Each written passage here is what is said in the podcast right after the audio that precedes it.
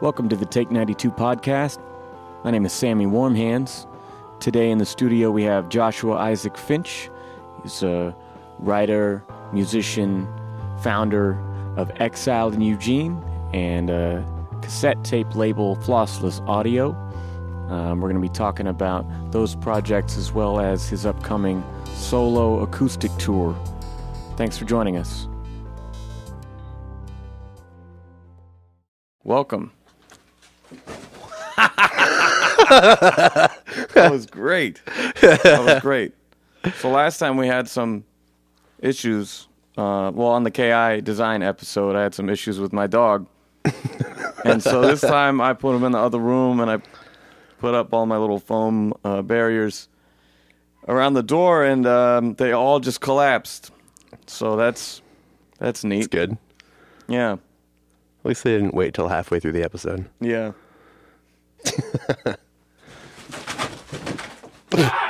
Oh god. Oh god. That's so much better. I was like, should I leave this rolling? Yeah, sure. what was that you were just saying about being professional? I don't think it happens. Not really. Oh man, I kind of really want to leave that in. That's fine. So hey, welcome to the Take 92 podcast. Uh, uh, all right.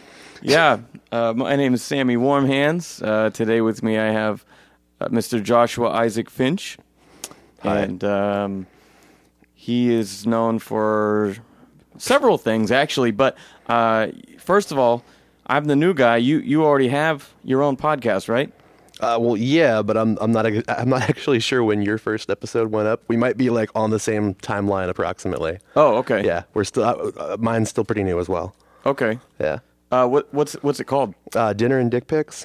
How can you find it? Uh, you can go to uh, He doesn't know how to I find think it's it. dinner and dick pics dot, uh, bandcamp.com. Yeah, whichever one comes first. Dinner and dick pics dot bandcamp.com. Okay. That's the one. Okay. Yeah. So um, it's got a pretty interesting name. I uh, I actually did not pick the name. My uh, my lovely co-host is responsible for that.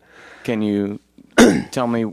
I mean, that's relevant to the content. Totally, it's it, it's a it's a sex positive podcast. I have a friend. Uh, her name's Jessie. She came to me one day and was like, "Hey, I have this idea." For initially, it was like a like a bar trivia show, Okay. and she wanted like there to be like the kind of goofy, uh, very typical cis male co-host who was just like, "I don't understand anything about you know feminism or sex positivity," and the more we talked about it, the more she was like, "You can kind of play that guy, but you're not exactly that guy." Okay. I'm like, well, yeah, I'm queer and poly. Um, she's like, yeah, no. So like, what if we were a little bit more like educational and informative, but still kind of funny? And like, she kicked around, we kicked around the idea for a while, and it just kind of didn't pan out. Like, just nothing happened. And then one day, she like hit me back and was like, what if it was a podcast? And I'm like, why do I feel like this means I have to ed- ed- edit a podcast now? Add that to my. uh, but she, she's learning. and We're gonna like we're gonna share those duties. So whatever. It, it's been a lot of fun. We've done a pilot and two episodes so far. Cool. Um, yeah, I guess we're about even then, because this will be my number five Okay, yeah. right here. So, um, I don't know how that math works out. what? You're like number five. I'm like, whatever. Go ahead. you just said you did three, Yeah. three, and five. Yeah, Five. we're, whatever. We're I- even. You're like It's it's- seniority. It's right there. It's single digits, man. Um, so uh, I just this just had such a comical start to me that just set the mood in a weird. It's a good way, tone. I think. I just started Um, doing stand up again, so Awesome, awesome. Uh, you have plenty of fodder. You're like, yeah, I was at this guy's house, and man. um, but I I think it's uh, it's good that you come with that right away, saying, and this is another thing I have to add to my plate because every time you and I talk, it's almost like a cathartic. It's like a vent for Yeah. each of us of like. Oh my God! I, I've got this record, and I've got this YouTube series, and I've got this podcast, and I got this tour, and I got all this stuff that I'm trying to do. And you're like, dude, tell me about it. I got this magazine, I got this tape label, I got this fucking acoustic thing I'm trying to do, and and, and I'm booking these shows, and and we're both kind of like, how much shit can we put on our plate and not die? Right. Kind of guys. Right. So the this has been a long time coming, I think. totally. Every time every time we talk, it's always just like I, I, I don't know how I'm doing it. And then you give me the exact same thing. Mm-hmm. Right. And neither of us offer any answers or suggestions, but it's always just like, there's someone who's suffering in the same way as me. Right. It's like vaguely reaffirming that someone else is is act- actively killing themselves Yeah. with with uh, s- stuff, good stuff. With stuff. Yeah. With like being productive, like I'm going to like I'm going to like I'm going to work myself to death. But uh which is a that's that's common. But uh usually you're not the one doing the pushing, usually someone else is, yes. you know. But Yep. whatever. So um, I think a lot of people probably know you. I was introduced to you through Exiled in Eugene. Yeah, exile Uh, in Eugene, rest in peace. Yeah, which just finally officially came Yeah. to an end.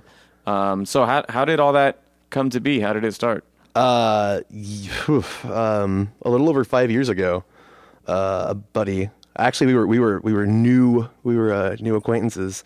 Uh, Richard D. Owens, a local artist, graphic designer, social media guru, um, and I uh, met through. I, at the time, I was booking art at the bar that I was working at, and he and a, bit, a buddy did a, a joint show, and uh, we kind of like hit it off. And then uh, a handful of months later, I saw him hanging art at uh, another local establishment, and we chit chatted for a minute.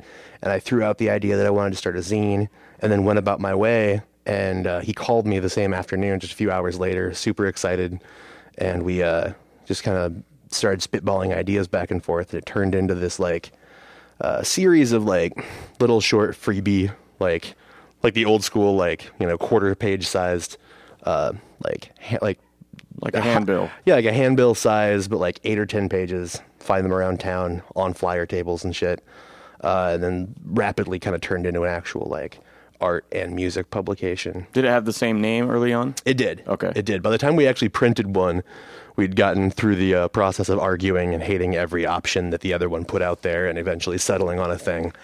Um, which I still like five years later after it's now defunct, I'm like, I still fucking hate that name. I don't know.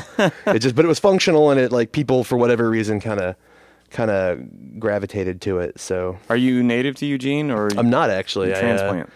I, I moved here in 2007, okay. um, kind of on a whim.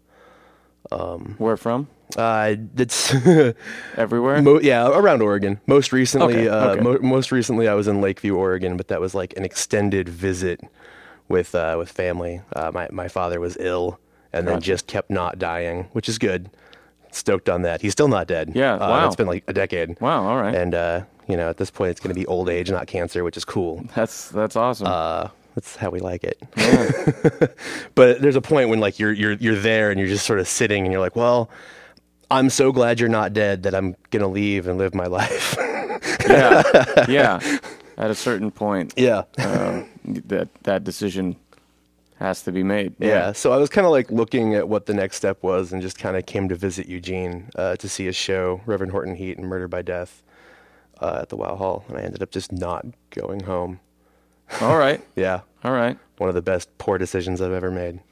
So, um, so back to the zine. Mm. Um, I know that it was kind of a. It, to, to me, it seemed to come out of nowhere.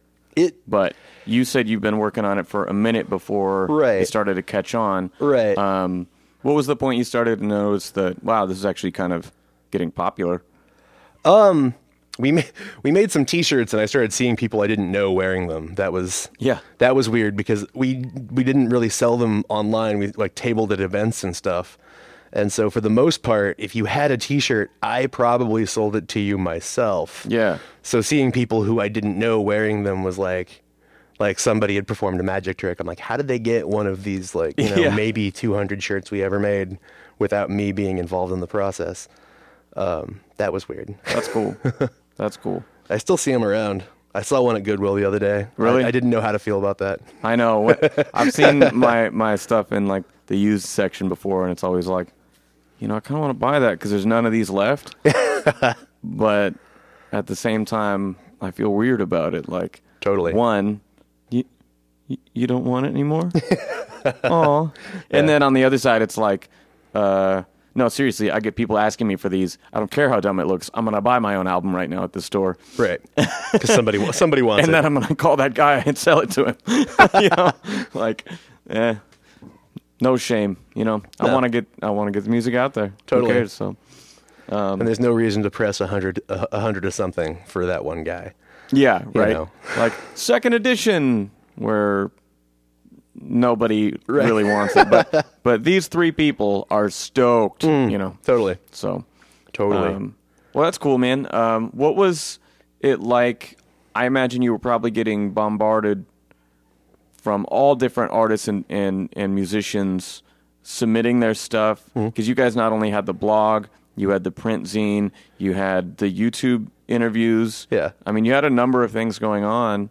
yeah. um, there was a, a weekly newsletter for about a year. Yeah. there were plenty of different platforms for content and uh, i think that was honestly like when we were when we reached that point where there was like five different versions of the thing is when i started to fucking implode a little bit yeah. because each one of those needs its own handful of volunteer staff and none of them at any given time actually had that Yeah. uh, so there was a point where, for all intents and purposes, I was the staff or the entire staff on the right day of all of those things. Well, and I, I kind of had the idea that it was just your thing, but then I'd catch wind that like Emily was working with you and other people. Mm-hmm. So, how many people did you actually have actively volunteering? Uh, there was a point where I would say that there were like six people involved Wow. uh, consistently. Uh, that that period was pretty brief. It was during what I would what I kind of see now as like the last real upswing, where um, we had a new intern, uh, Nicole, who uh, ended up leaving to go work at uh, the Flenser Records down in San Francisco. Um, But uh, she basically hit me up and was like, "Hey, I really like this thing you're doing. I want to like lend some support and kind of like, you know, like eh, be, be, be, I, I want to step in and like take some of the weight off in whatever way uh, Yeah. you're comfortable." And at the time, I was si- I was literally sitting at home drinking and had injured my leg and couldn't walk and was like crippled and was basically at home depressed, drunk, talking about pulling the plug on the thing. and this person's like, I want to be your intern and like take some of the workload off. And I basically, for a handful of months, uh, Nicole was exiled in Eugene. That Oh, really? person, she ran the show and I Wow. just said yes to things. I was like, well, if you want to do it, you do it. And she threw a bunch of shows and did some That's events. awesome. And I, I didn't realize, man. I, yeah, there was there was a period where it probably would have ended about a year and a half ago Wow. Uh, or just kind of become dormant. Which Sure. it's had some moments where like not a whole lot happened for a few months. yeah. I mean, uh, the last little while, it's it's been kind of on the back burner. Yeah, absolutely. but um, that's cool, man. I've I've had those kind of serendipitous moments where, um, like I remember when I was in the Illusionists early on, and it was just me and Webb, and you know he's making all these elaborate beats, just chopping them up on his computer software, so like he has no way to perform it live. And it's from you know, orchestration and all this crazy shit. And then me on the other side, I'm just saying like the most offensive things I can think of and I'm going, so I'm just gonna stand up there by myself and perform like no way. Like I need at least somebody to hype me or something Yeah. like that. You know, I can't I can't just God, this is gonna be an awful show. You know, we need somebody. And that same day, like I went home and checked my MySpace page and I had a message from uh, s- my old friend Evan that was like, Hey, I like what you guys are doing. If you ever need another member or want to collaborate or whatever, I was like sold and and you know five years later and many albums and many tours you know so sometimes those people just Totally. fall Well, into there's your definitely- life I feel like we have a tendency to see someone uh, doing something that we respect or find value in, and it never uh, occurs to us that they're not completely comfortable holding the reins themselves. yeah You know, like that person might actually be desperate for support, but they're just not asking because they don't know how. Um, I feel like a lot of uh, small small endeavors, artistically speaking, especially, tend to go under for those exact reasons.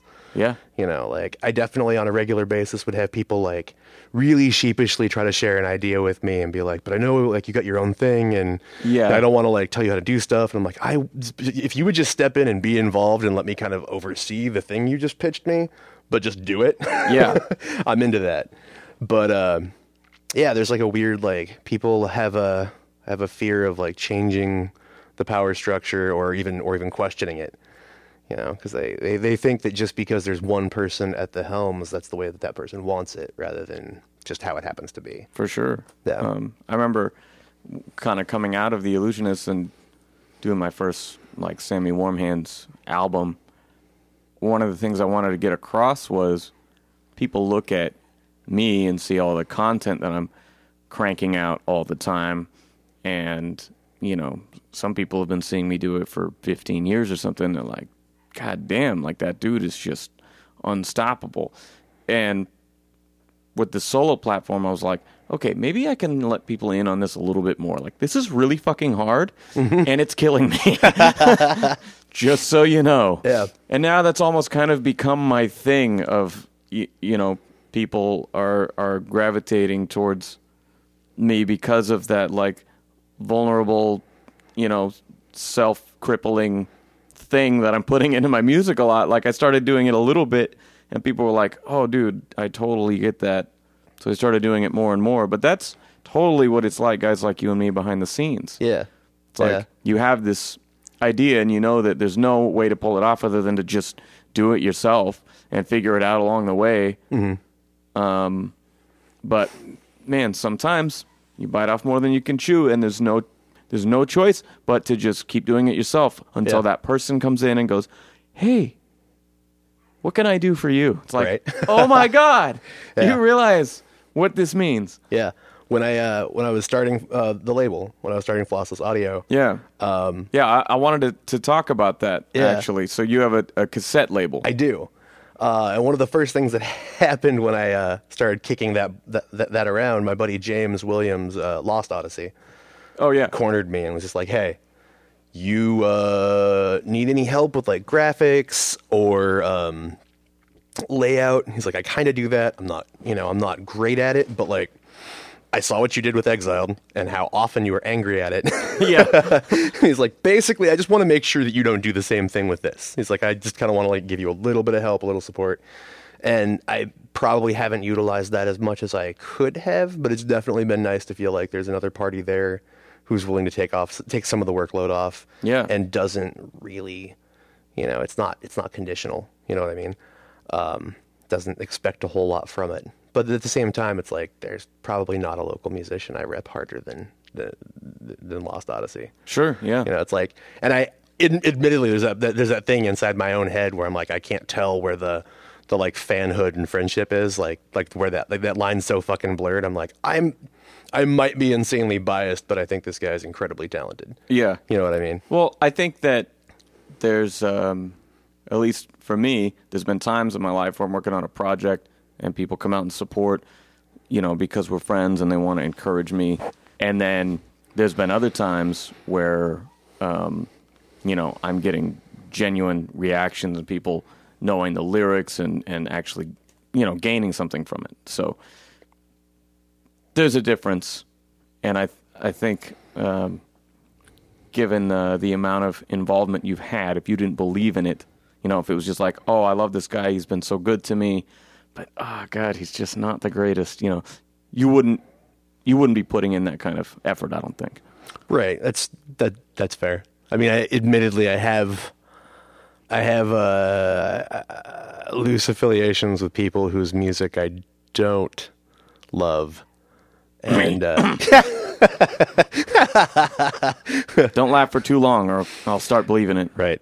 Uh, no, there's there's a, there's a particular local band in, in, that I have in mind that I'm just like, yeah, I like the dudes involved, but I, I I've made a point to never go out on a limb. You know what I mean? Where it's just like, yeah.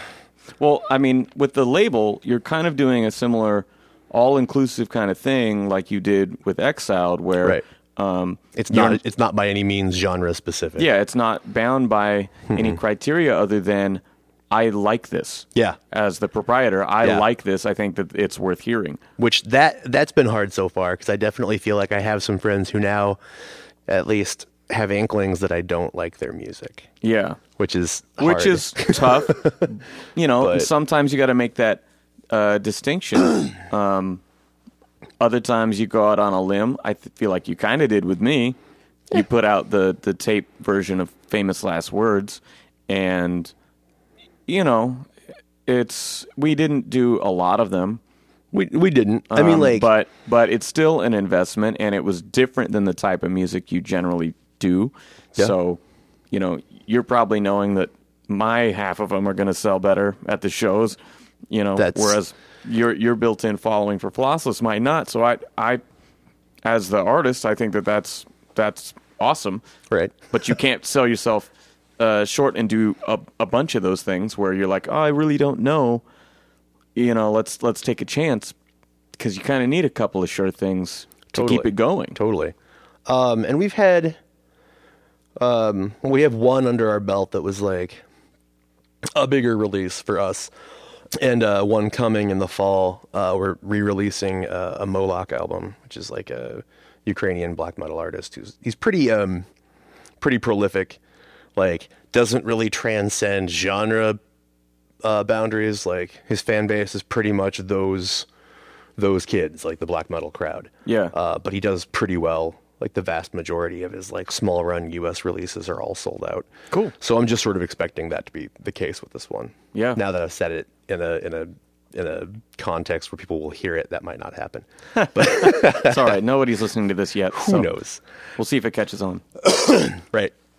You need some water. I'm I good. feel like you're dying over it's there. just that time of year. Okay. I'm like this until about November, okay. um, which'll suck for tour. But You're just giving me all these transitions. Like, just helping you It's out. fine. You are also a solo artist. Um, I haven't heard the the recording yet, but I would categorize you basically as a folk singer. Is that a fair? that's reasonable. Okay. Yeah. Um, and you go by the name Entresol. Yeah. And is this your first tour on this material? This is this is actually my first tour in general.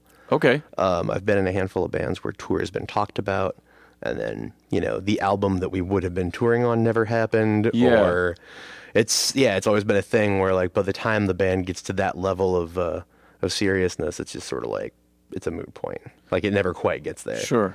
And Um, that that's hard, man, to keep a band alive. That's one of the luxuries of being a solo artist. Totally. Even though it falls on you, you know that if you if you make the decision, it's going to get done. Right.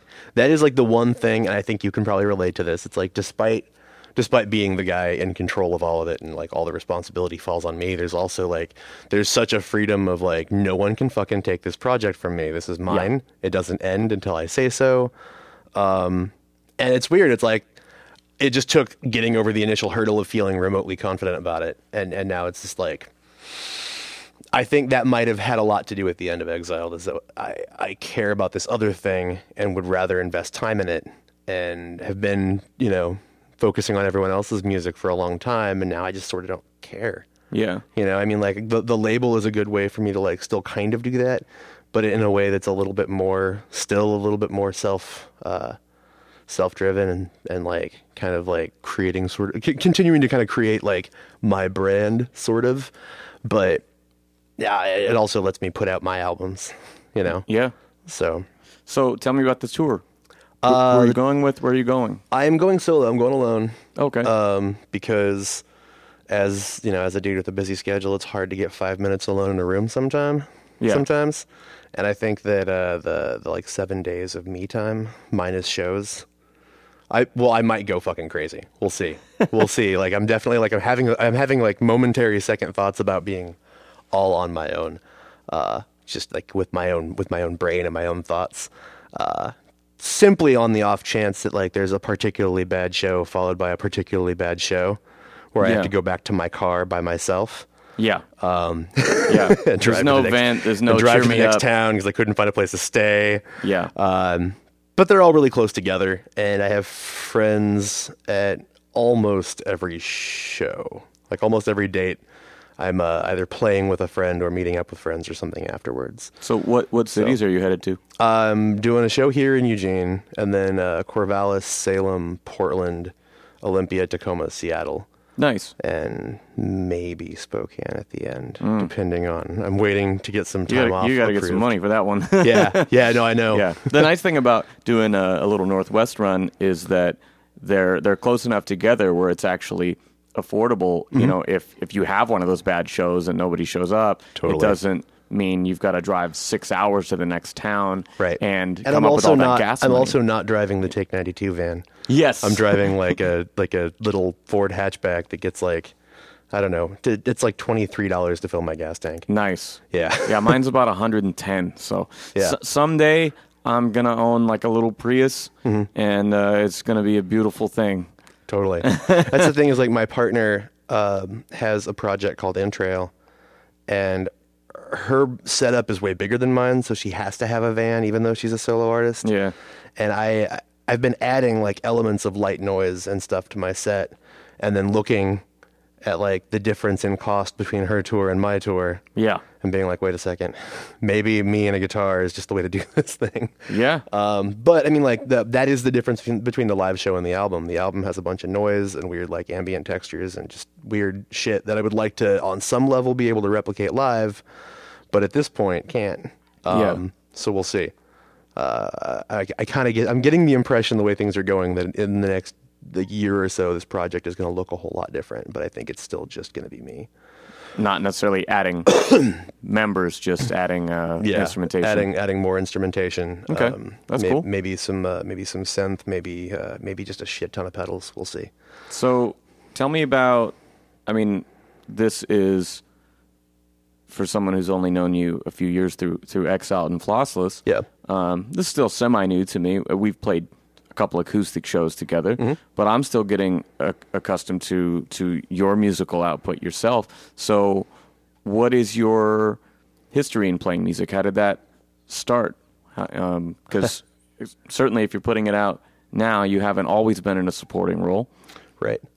Um, music is weird. I I feel like I have seen myself as more of a prof- professional fan than anything. Okay. For so long that uh, yeah, I don't know, but I've I've played I've played guitar and uh, since I was like 15, 16 years old, I've sang as long as I've been able to. Yeah. Uh, like that's actually why I picked up guitar in the first place. I've never ever ever had like like idols or people I looked up to as far as guitar goes because it's just a vehicle uh, to it, it just it, it gives me something to sing over. I um, totally feel you on that Um, front. which sucks because like now like I in the in just the last couple of years I've gotten into metal and I'm like wow I wish I had uh, the Wish I had practiced. I wish like the fuck the like 15 years of of playing guitar I had mattered for anything more than getting just really good at the same power chords. Yeah. You know, like I uh, pe- I know I know li- I have plenty of friends who are like 15 years younger than me or 10 10 to 12 years younger than me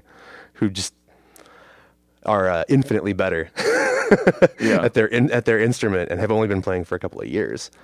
Um but yeah. that that's a different Yeah. type of person though. That's a different approach. Right. you Well, know, they're 'cause it- also yeah. Like the the drive is completely different. for sure. Like Yeah. like if you look at a guy like Tom Morello, he Right. he said he would play for something like six hours a day after school. Yeah. And, you know, go on to become Tom Morello. Right. You know, one of the most innovative guitarists there is. But um forgive me for saying if you listen just to just his solo music, it's not very good. you know, like like like s- that. That's a guy who who is a really really great musician and has written some great songs in the context of these other groups. You Yeah. know, and so to me, I always see it different as the virtuoso player and then the guy who has fewer chops but Right. is is cranking out all these songs. Those guys are a team, you know. Yeah. They can bring things out of each other, but by themselves they're um, they're totally different things. Totally. Yeah, that makes sense. So first band, when did Uh, that happen? I was seventeen. Uh, yeah, I was a, I was in a a really uh, awkward Christian ska band. Christian Ska. Yeah, All right. yeah. Um, that was that was that was brief. Uh, we practiced at like a church that I was going to. My father was a pastor, but there was no youth group at that church, so I went to this other church and we practiced in their uh, like youth group like rec center thing. And you were the guitarist? I just I just sang. You just I, I sang, just okay. did lots of like hub hups. Pick it up, pick it up, pick it up. yeah, that Yeah, guy. That guy. yeah. That was that guy. Sweet. Uh, yeah, that was that was fun. Uh, Uh-huh. it lasted for about four months. We played one out of town gig. What were you called? Uh, we were the jaywalkers. All right. Uh, unless our guitarist made the flyer, then we were the happy jaywalkers, which was awkward. Oh, Yeah. So apparently, like his his outlook was a little bit brighter than than the rest of us. well, yeah, because if you're a jaywalker, you know that's a little too rebellious for a Christian ska band. I, guess think. so. You know, yeah. you know. I don't. I don't know if that's very Christ-like breaking the law like that. Not really sure. So Yeah. um, Uh, Yeah, no. Uh, myself and one of the one of the dudes who were, who played in that band then started like a I don't even really know what to call it. He was the guitarist and wrote everything, so he kind of like the tone, the direction was all him, which meant that it mostly was um, inspired by Sublime and Stevie Ray Vaughan. that's an odd It combination. was really weird, um, but it was. Uh, I like to think of that as my first band. okay.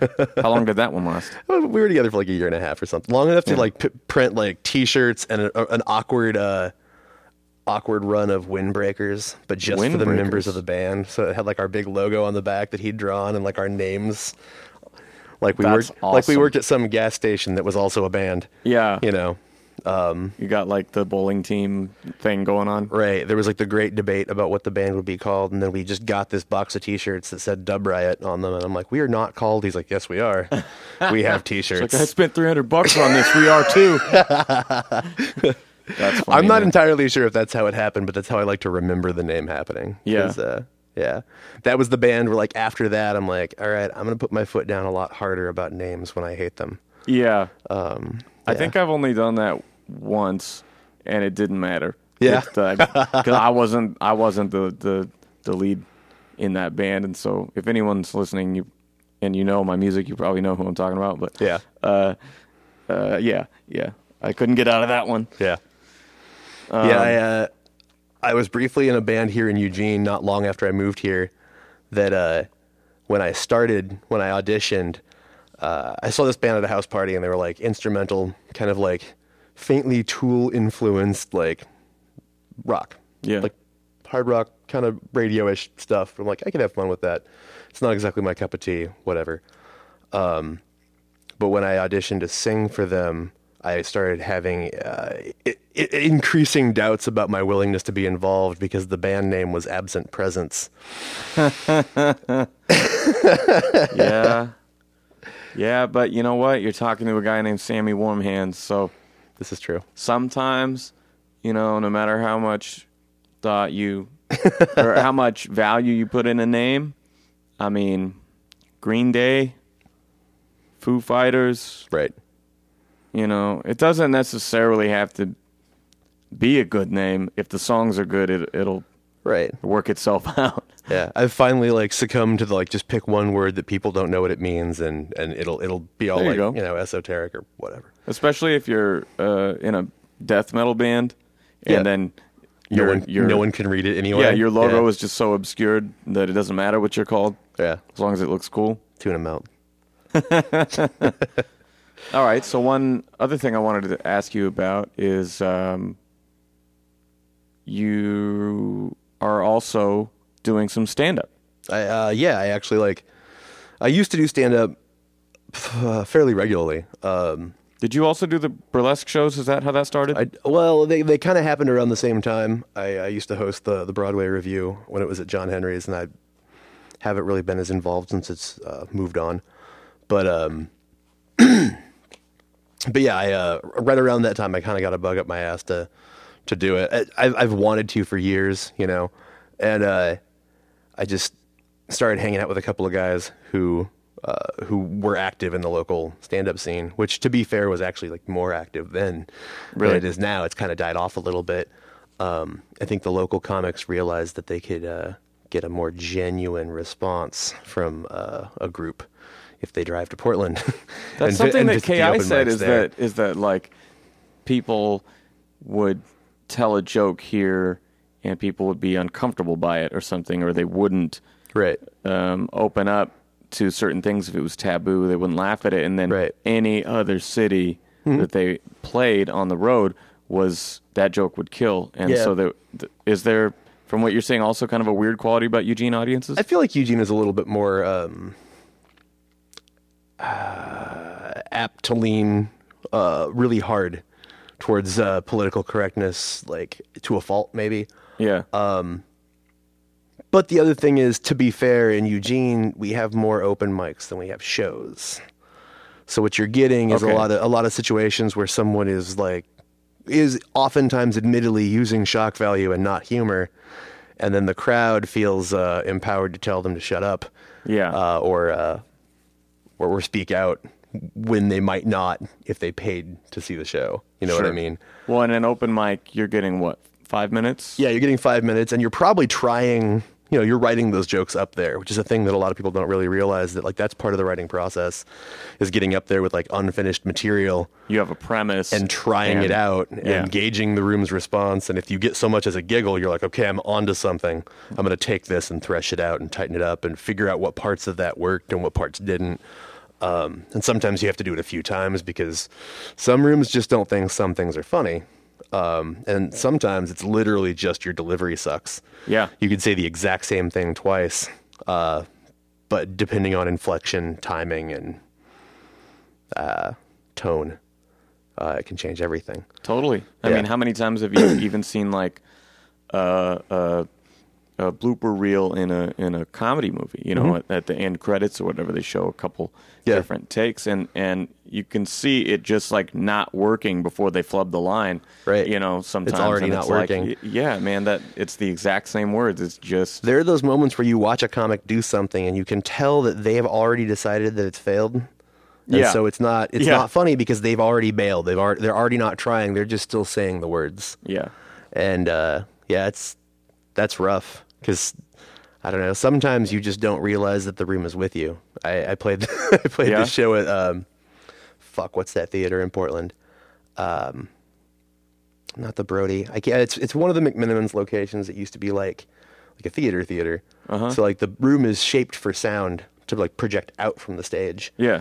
Uh, which what that means is when you're blinded by stage lights and can't really see what's going on, you don't hear laughter uh, the way you would. Oh, I see. So unless you can really see the crowd, you can't, you don't you don't. It's harder to gauge the response you're getting. And um, So you feel like you're bombing when Right. actually you're doing well. I opened I opened a show there like three years ago, and Chris Castles was in the front, uh, local comedian now lives in Austin. He was recording my set, and he was like sh- playing it back for me later. He's like, "This is the part where you bailed on your entire set, like you kept going, but you just you you gave up because you couldn't tell people were laughing." yeah. that was that, but that that sort of thing does happen. I mean, that's an extreme. Mm-hmm. I mean that that happens for me too. Just even as an MC, I get up there and you know I've worked out my set. It's perfect. I've played it in all these different places. It kills, Mm-hmm. and you go up and do that, and crickets, and you're Yeah. like, really? I'm getting a golf clap on that song. People fucking love that song. Fuck, you know. And so I'll just get mad and be Yeah. like, you know, I, I won't sell it, Yeah, and you Yeah. gotta sell it. you have know? to. You have to. Confidence is fucking everything. So, who do you like that's doing stand up now? We might have to cut this part. Okay. Um, who, no, no. I, I how just, about your influences? Who who made you um, really? Who drew you into the watching stand up? Like, oh man, this is great. I got to get more of this. I mean, like, I I enjoy Louis C.K. Okay. and um, I like George Carlin when I was growing up. My number How- one. however, my thing with I have this really obnoxious. Uh, I, I think it's obnoxious. Uh, I have this obnoxious trait where I'll, where I'll get into things that like I don't know what put me there because I don't like most of the people I see doing it, but for some reason I want to do it anyway. Okay. Like, there's like um, with with with comedy, a big uh, one of the big one of the biggest pulls for me was was just seeing people I knew from the community doing it and being funny and getting to see this whole other side of this person who's kind of like mild mannered in day to day life, but then they get up there and they have like a commanding presence and say some shit they would never say uh, anywhere else outside of their house for fear of being punched yeah. um, but doing it in a way where it's still funny. You know, like uh, there's a local dude, Andy Andrist, who I saw do like 25 minutes one night at Tiny's about being molested when he was a kid. Wow. It's like super dark, super uncomfortable. And admittedly, there were moments where the room was just like slack jawed and like eyes wide. But like for the most part, that he just he killed that room by talk but by talking for half an hour about being molested. That sounds like that Tignataro thing where it's like, I have cancer and I'm going to die. And that's like your opening sentence. And everyone's like, what are we watching right now? oh my God. Yeah, but it, it just goes to show that if, if you do it right, if you do it correctly, uh, anything can be funny. But Seriously. Yeah. yeah, like and, you can and- talk about anything. You just have to come at, come at it from the right angle, and on on a certain level, like you have to be like attached to it in some way. You know, like I can't talk completely about s- like a stranger's suffering and then make a joke about it and still get away with it. Yeah. unless unless I somehow attach myself to it in a way where like I'm showing my own humanity or my own vulnerability or you know like I can't talk about some some fucking dude somewhere who's dying of cancer and make fun of it, but I can talk about like I, I had a bit for a while that was about my own father going through cancer treatment. Yeah. And because because I'm attached and I obviously like have have some feelings invested, the crowd is not, you know, the crowd's on your side still. Yeah. Uh, because you, do, you you aren't a monster. well, yeah, and you're you're revealing a part of yourself in that Right, process. right. Um, I've seen some people recently saying things like that comedy, if you're if it's not your personal thing and you're talking about these other issues that Mm-hmm. you're not necessarily attached to, um, this idea of punching up instead of punching down where it's like you can bash on Donald Trump because he's in this status Yeah. and is shitting on everyone else. Right. But if you were to, you know, make a joke about uh, this is going to sound dated, but like you know, K- Katrina or, or uh, you know, people who are, are victims of some circumstance, Right. You know, the guy um, outside of the venue eating out of the trash can. yeah, yeah. know. If if you're gonna make a joke about somebody like that, even if it's funny, it's still like not really something that your audience is Right. gonna buy. You're definitely risking losing your audience at that point because you come off as if you don't care if you're an asshole or not. yeah, You know, like it helps it helps to be to to have like at least some some iota of like humanity when you're up there.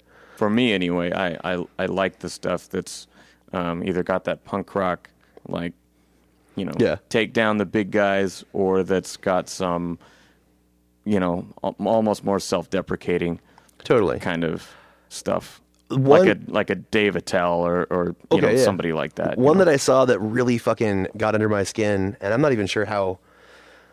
This came out like a handful of years ago. Um, John Leguizamo's Freak, uh, his like one man show. It's I, like I don't think I saw it. it's pretty fucking funny. I mean, like there's it's it's dated at this point. Definitely, I'm sure. I'm sure it's that thing where like being being from the northwest and being like uh, part of the PC crowd. Um, that I would go back and watch it now and be like maybe a little taken aback by some of the things I laughed at when I was like 20 and I saw it Yeah. the first time.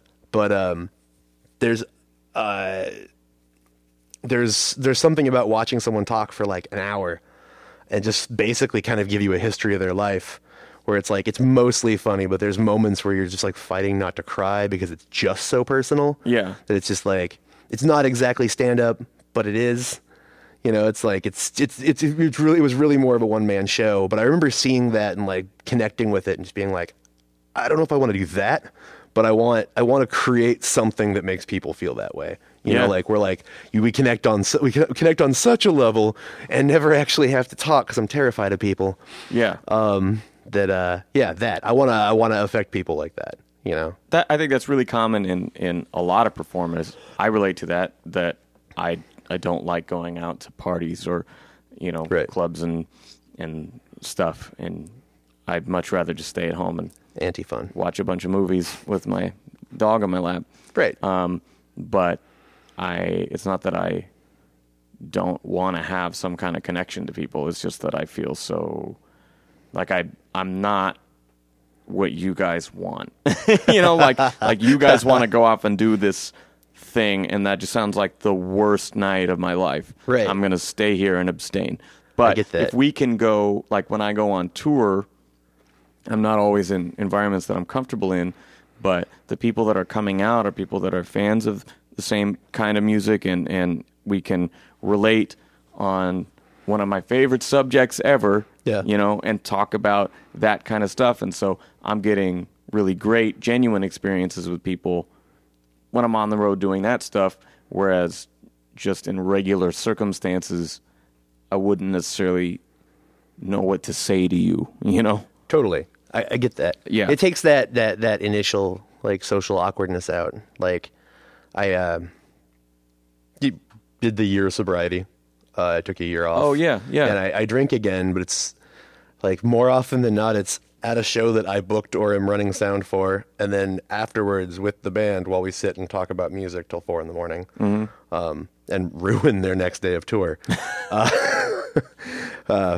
Yeah, but uh, yeah, again, it's it's it's that- it's that same thing where it's like it it completely takes the the initial like awkward awkwardness of like random random drunken social interaction goes away because you're you're here for the same reason. Yeah. You know, like we already know we have this thing in common.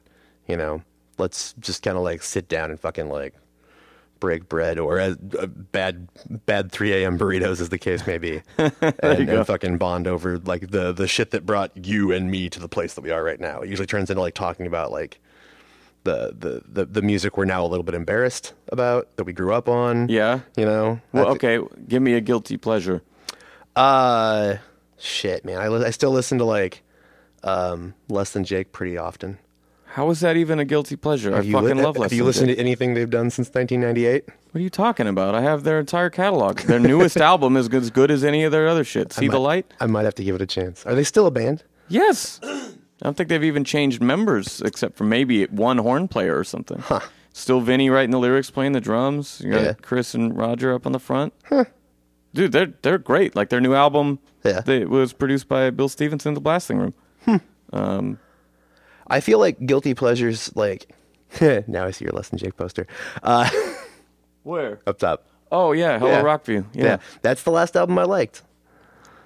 That was What's the like last one you heard? that was uh, not not That one? not not borders and boundaries, but the one after Anthem. Anthem. You didn't like Anthem? I did not like Anthem, but I don't know if it was the band or like the place I was musically at the time. I bet it's the place you were at because I mean the back 'Cause- half of it has some poppy ones on it. Yeah. but um, the front half of it is great, man. And act, okay, here's your less than Jake homework. Okay. If if anthems where you got out of them, Yeah. check out B is for B side Okay. because it's a full length album that was all the songs that the label made them cut from Anthem. Okay. It's way more classic less than Jake. It's you know punkier, more ska, less poppy hooky Okay. stuff. Um, but it's literally recorded all at the same time. All right. B is into for that. B side. That's funny. Check it out. This is like my second recorded uh, conversation about less than Jake in like the last handful of months. Really? Uh, this has worked out that way. I interviewed uh, Dan Deacon before he played at the Wow Hall. I don't know who that is. He's an amazing uh, electronic uh, composer, musician. oh, If uh, if Philip Glass liked to dance a lot and wore a fanny pack, I, I won't pretend to know what that means, but okay. maybe someone who's listening will. I don't know. Um, but yeah, like he was talking. Like I'd, I'd read this interview. I was doing my homework and discovered that he's like a closet less than Jake fan. nice. And I was just like, dude, like that's that's that's one that's a thing we can talk about, I guess. I don't know. I was like trying to come up with something, but like it was one of those cases where that person's new album in support of that tour, he'd done so many fucking interviews that like I went I just kind of like read interviews for an afternoon and was like, I don't other than asking you wholly inappropriate or just random fucking like, you know, what shoes are you wearing right now? Yeah, you're gonna end up asking what's the your same mom's shit cat's otherwise. name. Like I'm not. Yeah, like it's just it's all been fucking covered. You know. So we just talked about less than Jake for a while. Yeah, if you, if you want after this, I got the whole bo- concert box set on DVD if you want to. Awesome. Um.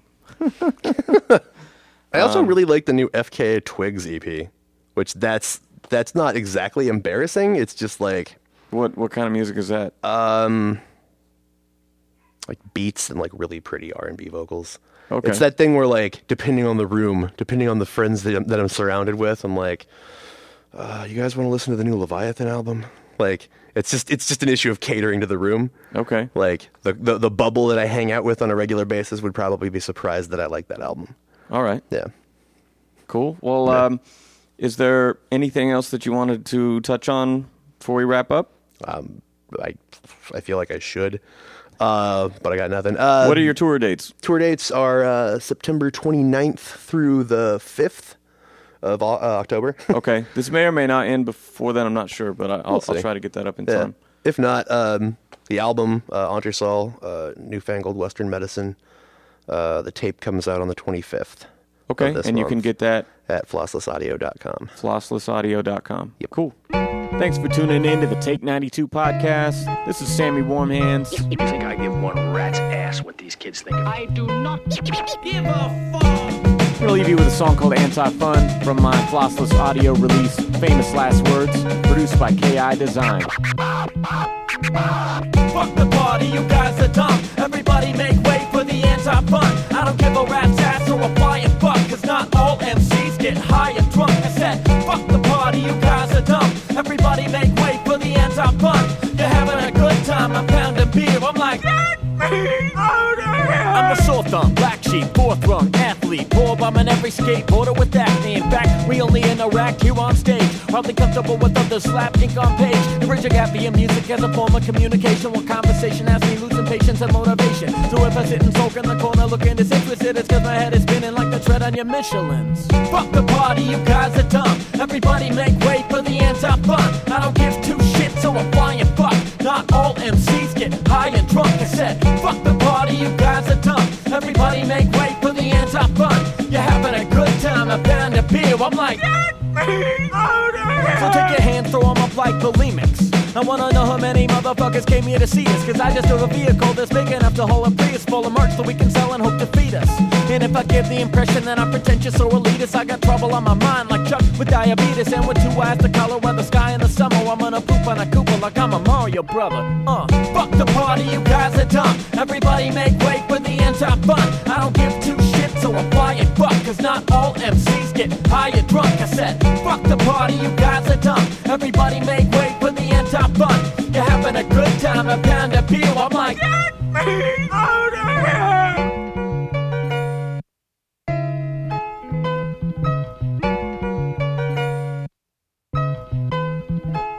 It goes puff, puff, pass. No, really, I pass. I don't wanna get stupid with your dumb fuck ass. Not a drunk punk strapped with the sawed off. Maybe this is the part when y'all turn the song off. Hooked you with the chorus and a laugh like I'm making a joke. But I'm a bait and switch your ass. Played shows in every gross, dingy bar. Made a choke more smoke than a lit cigar. Crash pads, host boast, and a tinge guitar. With a tin guitar, ten cigarettes, and a pretend ninja star. It's normal for some, but I don't fuck with that shit back where I come from. Breathalyzers on, a synthesizer's off. DUI drivers talk to the firing squad. You spitting, I'm a snitching, implicating your admission while I'm pitching my position and reviving prohibition. Fuck the party, you guys are dumb. Everybody make way for the anti-fun. I don't give a rat's ass or a flying fuck. Not all MCs get high and drunk. I said, fuck the party, you guys are dumb. Everybody make way for the anti-fun. You're having a good time, a pound of beer. I'm like, get me out of here!